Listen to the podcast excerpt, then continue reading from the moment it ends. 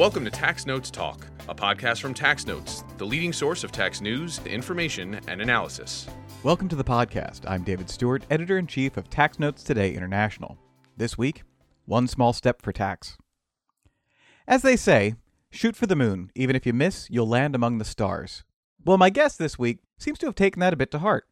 He recently published an article exploring the idea for moon based, or should I say moon base, activity. Here to talk about it is Kevin Brown, an associate with Morrison Foerster's tax group in Boston. Kevin, welcome to the podcast. Hi, thanks for having me. All right, so before we dig into the possibility, the mechanics of the moon tax, could you give us a bit of background about yourself and, and how you became interested in the subject?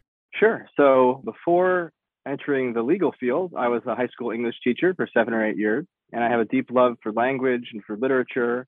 And so law school seemed like an obvious choice once I wanted to, you know, maybe expand my career opportunities. And I, I got to law school, and a friend of mine who was already out of law school and who was practicing tax said, you know, take a Fed income class. You won't regret it. At the very worst, you know, you'll you'll learn some interesting stuff that you can talk about every time April 15th rolls around. And so I took the class and I absolutely fell in love with federal income taxation. So interesting, so much more philosophical and epistemological than I thought it could ever be. And I guess the way that I ended up getting into moon tax was my first year of law school. A lot of my former colleagues and my friends, they would say, you know, what are you interested in practicing after law school? And as you know, a mere 1L, I, I had no idea. I was just dipping my feet into all these different 1L curricular buckets. And so, as a joke, really, I started just saying, oh, I'm going to be doing moon law. And, you know, that would kind of throw them off. And eventually I, I the, the, the joke got around enough that people really started asking they're like is that a thing? Is moon law real? That prompted me to actually look a little bit into it. And the kind of types of laws and treaties that govern outer space activity of which you know there's not a ton but there's enough to get a nice conversation going. And the more that i looked into it the more fascinated i became. And so when it came time, you know, I was thinking about writing some articles, and the moon tax just seems like a, a, an edgy and simple enough idea that people seem to always want to, you know, hear more about it. That's why I decided to start with the moon tax. Yeah, it's it's sort of interesting. Every time I talk to somebody about their journey into taxation, it always starts with I took federal personal income tax or or whatever, and then immediately just jumped into every tax subject possible. Yeah, and I mentioned that I was an English teacher before coming to law school because I ended up realizing is that the practice of tax involves so much close reading, so much parsing of language, so much placing certain words in their proper context given, you know, the application that you're investigating. It came full circle from my teaching of literature where I'd be, you know, parsing a poem, teaching Shakespeare. And so I find that a lot of the skills that I actually had in my career in education were super applicable to the practice of tax. And so that's been one of the things that's really drawn me in turning back to moon tax specifically, it's been nearly 50 years since humans have been on the moon. So, why is this an issue that we should be considering today? Well, I think that we're in a period right now where it really only seems like a matter of time, and I don't think it's going to be a ton of time until we really are seeing people going up to the moon and putting stuff down on top of it, either as part of their business or whether it's different governments from around the world setting up operations there on a kind of semi-permanent basis, either to conduct research or to aid in the kind of you know refueling of ships that are going out on longer missions. And so I think that this is a space, the lunar space is going to be something that we're going to actually see in the next few decades, probably a lot of activity commercially and governmentally. And so I just started thinking, you know, what are the tax implications of that? Now, as I mentioned at the top of the episode, you recently published a piece with tax notes on this subject, which we'll link to in the show notes. Can you explain your proposal for what a moon tax might look for, who's going to be paying it, and that sort of thing? So I'll try to give you a concise version, and then we can go into any of the specifics that you want to, because that's a big question. But I think that the first time that we try this, if we try this, we should make it as simple as possible, as easy to administer as possible, to collect, to enforce. And so uh, that's why I landed on just really using a, an excise tax on use of the lunar surface. So the US Geological Survey has already mapped the lunar surface. You split it up into a grid. You can make, you know, a box on the grid any size you want. One square kilometer is a nice size. And so if you put something on grid number, you know, 18568, you are charged a certain annual levy for your right to use that part of the moon. And we can get into, you know, how, how it's collected and, and, and who collects it and who spends it. But simple administration, if you're there on the moon in a moon unit, which would be one of the parts of the moon grid, you have to pay a, a nominal fee to be there. As you were considering, you know, options for taxing lunar activity, did you look into perhaps a profit model, or is is that why you're trying to simplify it, and that's why an excise tax is, is what you're going for? I think that an excise tax definitely helps with the simplicity aspect. I think that if you were going for a different model, which you could, you could make it sort of income based. You could peg it to the value of things that you produce through your occupation of the moon. So let's say that you put a machine up there and the machine, you know, pops out widgets and those widgets are going to have some sort of fair market value. You could say the tax is a certain percentage of the output value of whatever you're producing on the moon. But I think that that has its own sort of complications. And I think it's very important that the tax doesn't, to the least extent possible, for anyone who wants to put stuff up on the moon and do business on the moon, it shouldn't present any sort of substantial obstacle financially to them doing that, which is why I think the excise tax at a flat rate per moon unit just seems like the simplest choice. Now, how would it apply if, let's say, you know, uh, the base is occupying uh, one of these moon units? How would you determine they're using additional space beyond where the base immediately is? That's a great question. And I think that whatever organization was administering this tax and enforcing it, you know, they're going to put some satellites up there that are going to be kind of swirling around the moon and just periodically taking photos or, or video feed of what's going on in the lunar surface. And I think one model is that you could leave it totally up to whatever intergovernmental organization that does this. But I also think it would be cool if you opened it up, opened the feeds up, or at least opened like the, the bank of photos up to the general public all over the world to the same kind of extent that anyone can log on to Google Maps and really get, you know, fairly up to date picture of, of anywhere on Earth. You could do the same with the moon and you could kind of crowdsource it. And so you could uh, provide some sort of very you know, minimal but economic incentive to people who are interested in this sort of thing and who want them to kind of help with enforcement. And you know, I'll say more about how I think the revenue should be spent later. But for people who participated in this way, maybe the Lunar Oversight Authority, which is the, the fictional body that I came up with to administer the tax, maybe in exchange for your monitoring what's going on on the moon and logging it in a you know publicly accessible database, the Lunar Oversight Authority will make a micro donation to a charity of your choice or something like that. Now, let's explore a little bit about this oversight authority idea. So, you would think that governments would get together, I suppose, and create some body to administer this tax? That's the theory. I'm basing most of this off of the law of the sea, which we get from international agreement called UNCLOS. I think it's the Convention on the Law of the Sea through the UN. Over 100 governments around the world already have gotten together to figure out how to administer use of the deep seabed that lies so far off of any nation's coast that really no one can claim total sovereignty over it, you know, practically because it's just too deep and too far away. So governments have already done this in the context of the sea, and I don't think it's much of a stretch to say that they would come together to do it where where the moon is concerned or where other celestial objects are too. So what would this entity then end up doing with the revenues that they collect in your sort of theoretical idea? Right. Well, the idea of while I was writing this article, obviously we were in the midst of the pandemic and I was, you know, reading the news about how, you know, our own government and other governments were funding the World Health Organization at varying levels. They were pulling funding. And I think the, the WHO itself was kind of, you know, scrambling to mitigate all of the different problems that the, the pandemic raised that usually, you know, it would it would be addressing under less stressful circumstances. And so I said, you know, wouldn't it be great if when the world has a problem that really no individual nation can substantively address on its own, and that can be a pandemic, that can be climate change, it could be a whole host of things. Wouldn't it be great if the world kind of had its own coffers that it could dispense to organizations that have demonstrated excellence at solving those kinds of problems? And I think that the World Health Organization, especially during the pandemic, you know, it just it just clicked and it made a lot of sense. So I don't think the money has to absolutely be spent any which way. But I think that, and we can get into this, but I think if you're drawing this revenue from an asset like the moon that truly belongs really to no single sovereign, then it belongs to everybody, and everybody should benefit from whatever revenue is collected from it. So, what do you see as the, as the prospects for governments actually coming together and doing something like this? Do you think that this model of the Convention on the Seas is something that is reproducible? Well, I'm always optimistic that the more advanced our global civilization gets, the more willing countries will be to collaborate in the, in the common interest. So I really do hope that it is something we see. As far as you know, what I'm basing my optimism on, we already do have, as you mentioned, over 50 years ago, there were a lot of treaties about use of the moon, about use of Antarctica, re- more recently about use of the deep seabed, where countries have come together and they have expressed that there is a common interest that is, you know, vested in all mankind in using these spaces responsibly as global actors.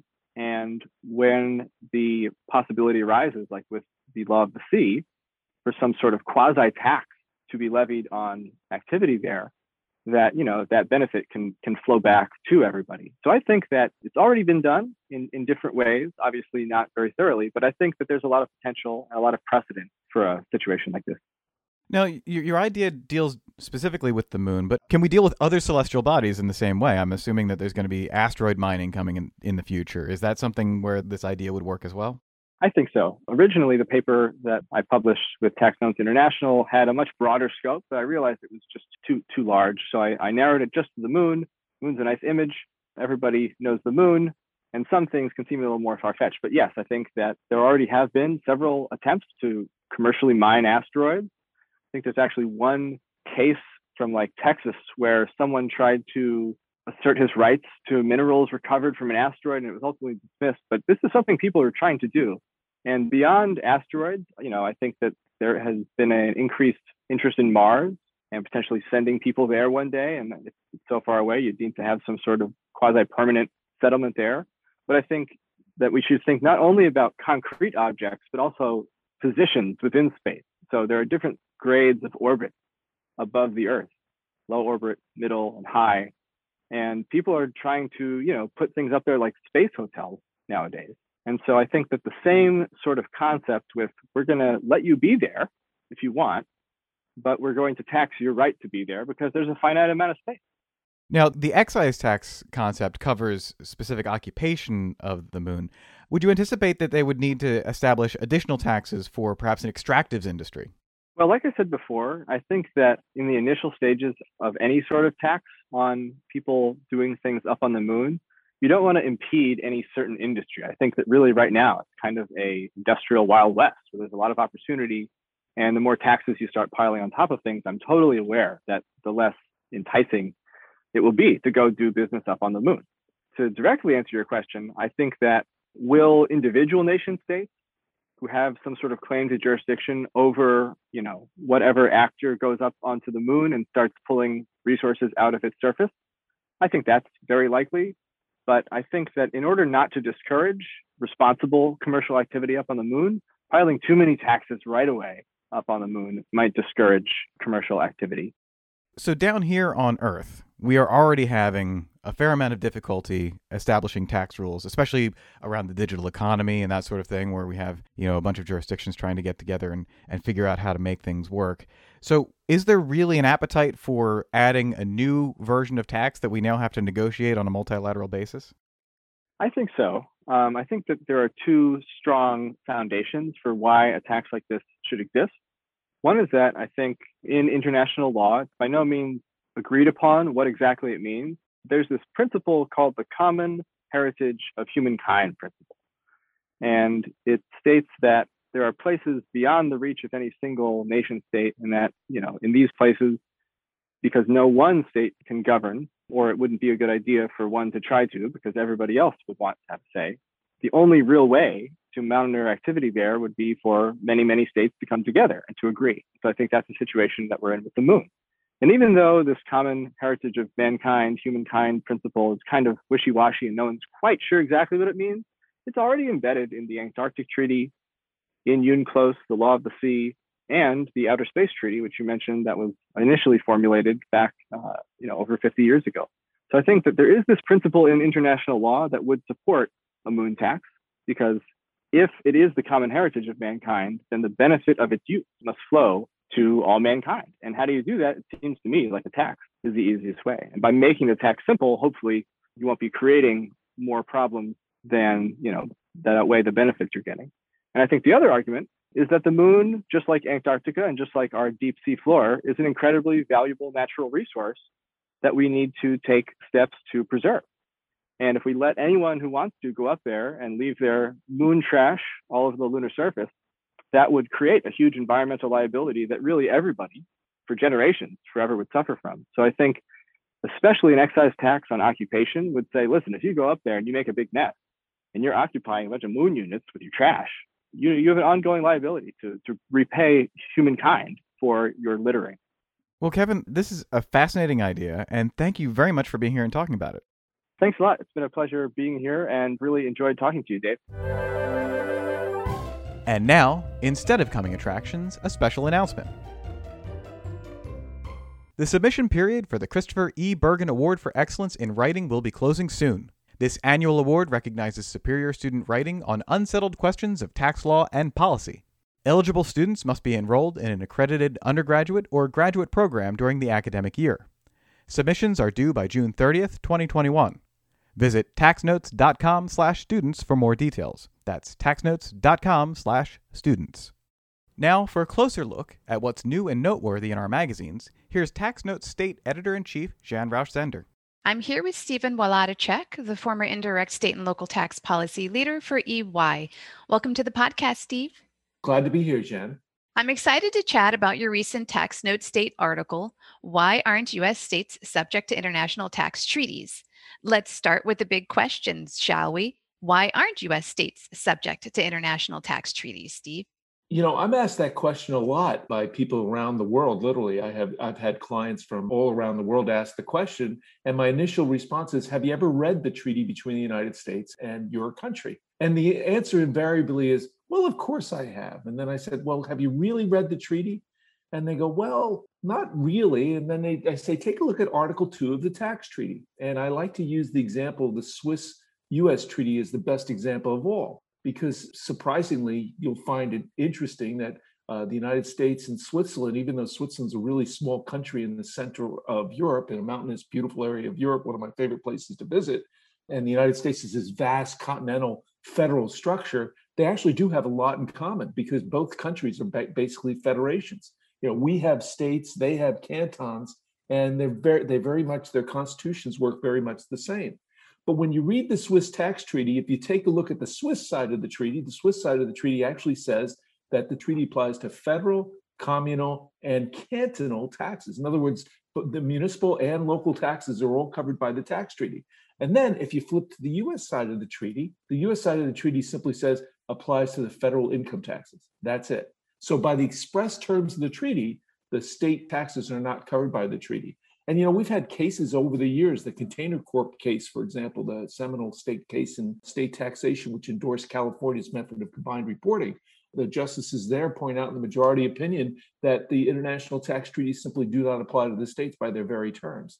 So I think that's kind of a big surprise to a lot of folks, both people overseas as well as Americans, not realizing that the tax treaties do not apply to the states. Yes. So was that your purpose behind writing on the topic to help provide clarity?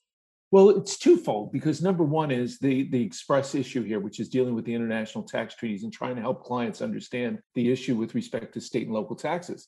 But secondly, you know, the international tax treaties reflect this concept of sovereignty, right? In other words, the Swiss government and the United States government come together and they agree that we have to limit double taxation among the countries. And there are fundamental features there of when these treaties apply and when a country is limited on imposing its tax.